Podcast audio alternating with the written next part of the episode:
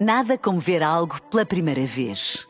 Porque às vezes, quando vemos e revemos, esquecemos-nos de como é bom descobrir o que é novo. Agora imagine que viu o mundo sempre como se fosse a primeira vez. Zais. Veja como se fosse a primeira vez. Um dia na história com Carlos Bastos. Mr. Gorbachev, tear down this wall. I have a dream. Posto de comando do movimento das Forças Armadas. Sim, é, é, é, é fazer a conta. Houston, we have a problem. Yes, we can. And now for something completely different.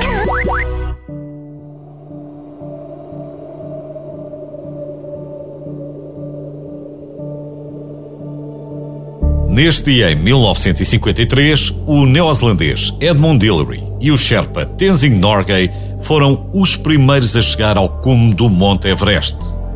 O Monte Everest fica nos Himalaias, tem mais de 1840 metros de altura e, por causa das forças gigantescas das placas tectónicas, cresce cerca de 40 centímetros a cada século.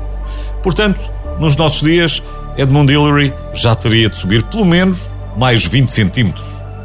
Pode parecer pouco, mas cada passo àquela altitude exige um esforço incrível porque há quase menos 70% de oxigênio do que há ao nível do mar.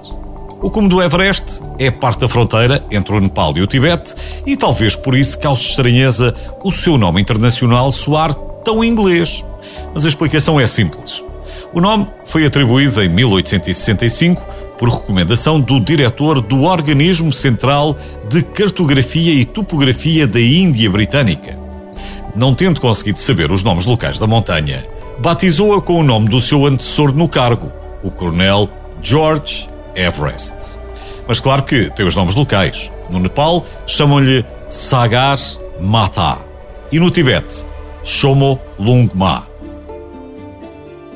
Todos os anos, a partir de maio, são milhares os alpinistas que tentam chegar ao cume. E todos têm os seus motivos. Em 1975, chegou lá a primeira mulher, uma japonesa. A primeira pessoa cega chegou ao cume em 2001. Quatro anos depois, realizou-se no cume o primeiro casamento. Os noivos eram do Nepal. E até a tocha olímpica já lá esteve em 2008. Foi a primeira vez na história da humanidade que a tocha olímpica foi transportada até ao topo do mundo. No entanto, como já vimos, os primeiros a chegar foram Edmund Hillary e Tenzing Norgay. Hillary era uma personagem, no mínimo, curiosa. Nasceu na Nova Zelândia e foi apicultor para financiar as suas escaladas no inverno.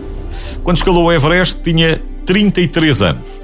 Mas antes disso, durante a Segunda Guerra Mundial, serviu na Força Aérea. Cinco anos depois de ter chegado ao Everest, chegou ao Polo Sul. Não contente com isso, em 1985, já com 66 anos, Hillary voou para o Polo Norte na companhia de um par à altura. Quem? Nada mais, nada menos do que o primeiro homem a andar na Lua, Neil Armstrong. E ao fazer isso, Edmund Hillary tornou-se a primeira pessoa na história a ir ao Polo Norte, ao Polo Sul e ao cume do Everest. Desde então, este ficou conhecido como o desafio dos três polos. Por todos estes feitos, Sir Hillary viu o seu rosto ser impresso em notas de 5 dólares. Mais uma vez, foi o primeiro, foi o primeiro neozelandês vivo a aparecer nas notas do seu país. Mas talvez o legado mais importante que criou seja uma fundação, administrada por ele até à sua morte, que ajuda a construir hospitais e escolas no Nepal. Obviamente que nesta história não podemos esquecer a participação fundamental do seu braço direito, o Sherpa Tenzing Norgay. Os Sherpas são os melhores guias do Everest. Ponto. A sua prestação de serviços de guia para expedições de vários países tornou-se não só praticamente imprescindível, como também se transformou numa das principais fontes de rendimento para os Sherpas que vivem principalmente no Nepal. Sem Tenzing Norgay, teria Edmund Hillary conseguido chegar ao cume do Everest? Talvez sim, talvez não, provavelmente não. Não temos a certeza. A única certeza que temos é que foi uma amizade que ficou para a vida e que continuou para além dela. 50 anos depois da conquista do Everest, para assinalar esse feito extraordinário, os seus filhos, Peter Hillary e Jamlin Norgay, subiram também eles à montanha mais alta do mundo. Porquê?